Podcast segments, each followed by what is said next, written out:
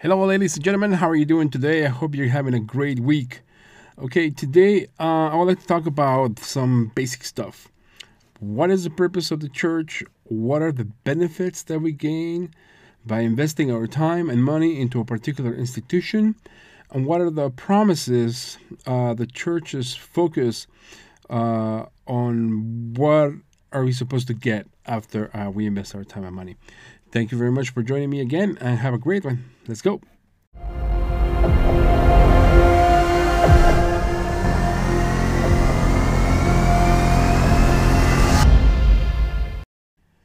Okay, so let's start by facing the facts. We as humans are naturally selfish and we are programmed for immediate gratification.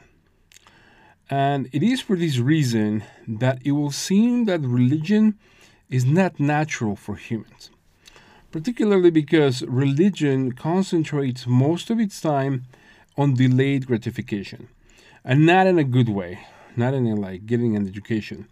Religion is an insurance for the afterlife.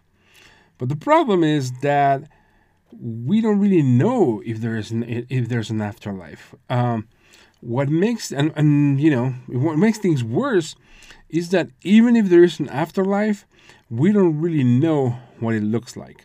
What are the laws that is sovereign? Who's supposed to be over it? Uh, and, and these concepts of heaven and hell are not really in the bible. So these concepts of an afterlife of heaven and hell are based on a previous set of inventions or inspirations from certain people. Uh, the first people that started talking more about heaven and hell uh, was the Catholic Church. Uh, Jesus talks about Sheol, but Sheol is not really hell. Uh, it is just kind of like the Greek uh, definition of hell. And so the Catholics had to go about inventing hell. And so they got uh, Dante Alighieri to develop uh, Dante's Inferno in the multiple circles of hell, and where all these bad people were there and they were tormented in many different ways. But Dante Alighieri came, okay, he just came up with all that stuff. so he didn't, he was not, he never said that he was inspired by God to try to describe hell and as he described also heaven, paradiso, uh, he just wrote it. He did not have, he did not say that he had an inspiration from God to try to describe what heaven looks like. And also the concepts of the seven divine degrees of glory that are described in the Mormon uh, canon or the Mormon tradition are also not described are not described in the Bible or in the Book of Mormon or anywhere else. They came from the inspiration of Joseph Smith.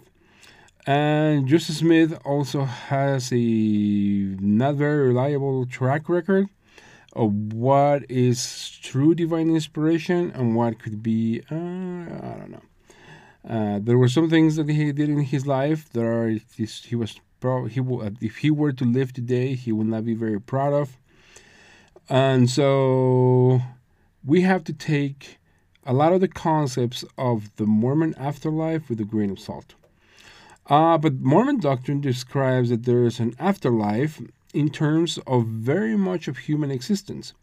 There are bodies, um, there are planets, there are multiple wives in some instances, uh, multiple children, uh, genealogical trees assembling, but then if you are awesome, you get your own planet.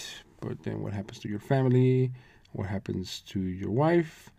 And what happens to your ancestors that you did a lot of baptisms for the dead work for? So there are a little bit of there are some um, how should we call it uh, contradictions within the rewards and the overall structure of the Mormon afterlife. And so, and then also, who is to say that the afterlife, that in the afterlife, we're going to have these flamesy bodies? Uh, our bodies are very short lived.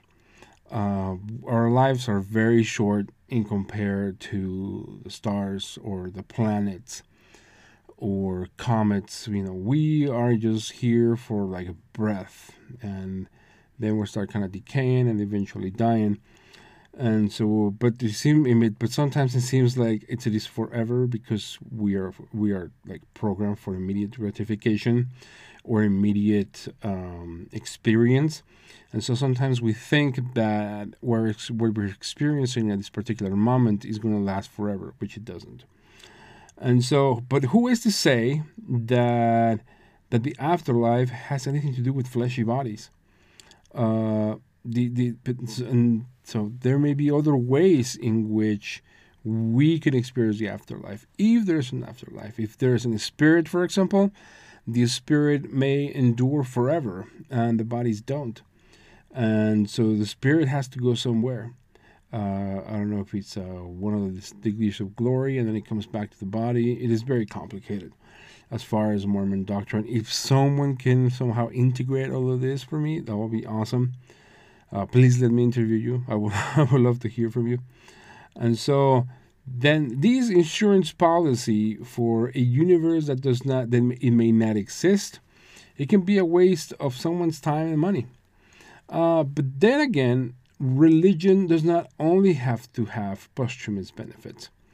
People join the, the religion or many other religions for many different reasons. Uh, some people, you know, think that they're going to have some type of financial or romantic benefit. Um, in the LDS church, uh, there in the LDS culture, there's a very famous saying that says, flirt to convert. Some men join the LDS church to uh, find a conservative wife, to form families, and this premise is, uh, is one of the foundational blocks of the LDS faith. The LDS faith is very conservative, and it's supposed to be very monogamous, and then the children also are supposed to live within this very conservative type of lifestyle which sometimes is beneficial for some people and sometimes is not. But in the LDS doctrine, families are eternal. And this also helps increase the number of generational members, which is a lot of the LDS population, and to retain membership throughout uh, throughout throughout the family through family support or family drama, as you would like to uh, as you would like to uh, experience it. People are also promised that they will uh, see deceased relatives in the afterlife. This is part of the purpose of the temples, as people do work for the deceased. Therefore, conversion is not exclusive to living people, but it's also for dead ones.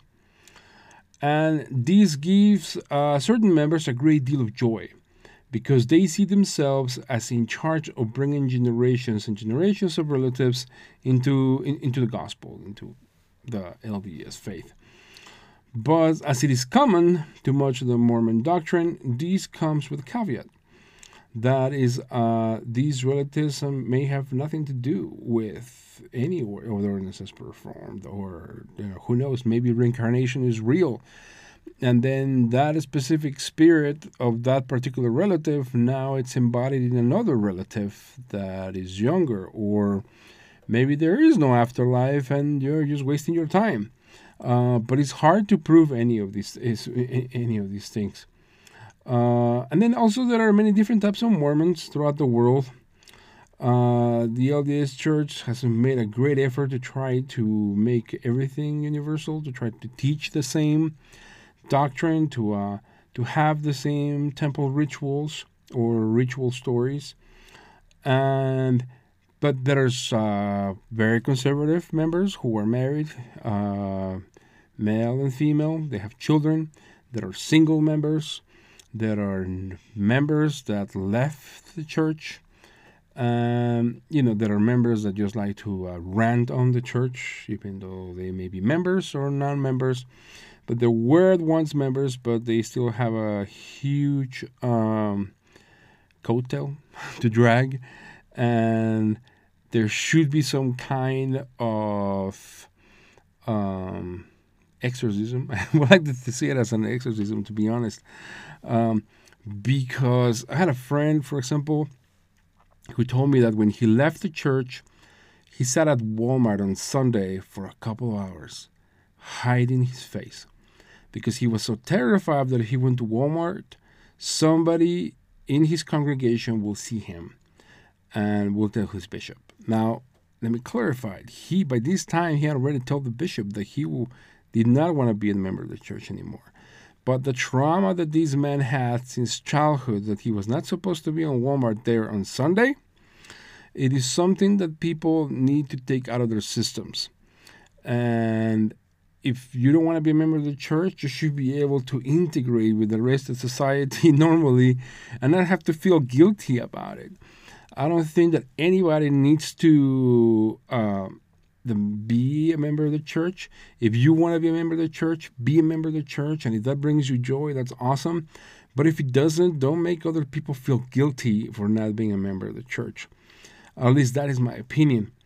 And so I'm trying to set to set up some interviews with uh, some member friends and non-member friends of mine to try to com- to to compare life experiences and spiritual experiences that have enriched our lives, and also.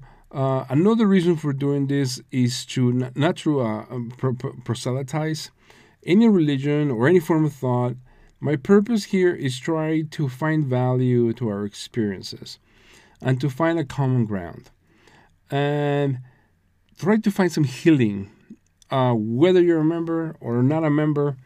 Uh, some people have found heal, the healing power of Christ uh, by being a member of the church, and some people have found healing by taking themselves away from the LDS church and finding something else.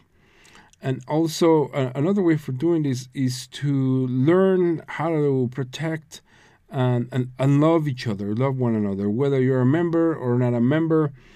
Uh, it is very important for us to be able to really love one another. And that really means protecting and making each other feel important and just value everyone for who they truly are and not for who we're trying them to become. And just try to be happy with yourself whether you're a member of the church or you're not a member of the church. The point here is to find your true self and try to try to try to be happy. And try let others be happy as well and, and for our community where where there's communication and there's love. And that is my that's going to be hopefully my objective here. And this has has absolutely everything to do with mysticism. Mysticism it is a, an art in which we're trying to put things together to make them make sense. That is all what mysticism is. It's uh, find, for example, astrological patterns that will be able to tell you how to live happier lives. Sometimes you can find it in tarot. Tarot will tell you, it's like, oh, if I, if I can figure out my future, therefore I can prevent myself from pain. This is exactly the same thing, but we're trying to do it from a personal point of view. I think that everybody has their their their their their, their value and it has their own philosophical worth and we all need to be able to assess it. And we able to share it and honor it. I think that that, that is the best thing that we, we can do to uh, to maintain happy lives and happy families and if, if this is one of the edicts of the LDS Church, therefore I think that it's very important for us to be able to analyze this. And that is my meal for, for today. Uh, hopefully next week I can have a few interviews for you. I appreciate your time. Thank you so much. Uh, I, you know every one of you guys that is contributing uh, to this podcast. I appreciate you. Thank you very much, and have a great one. Bye bye.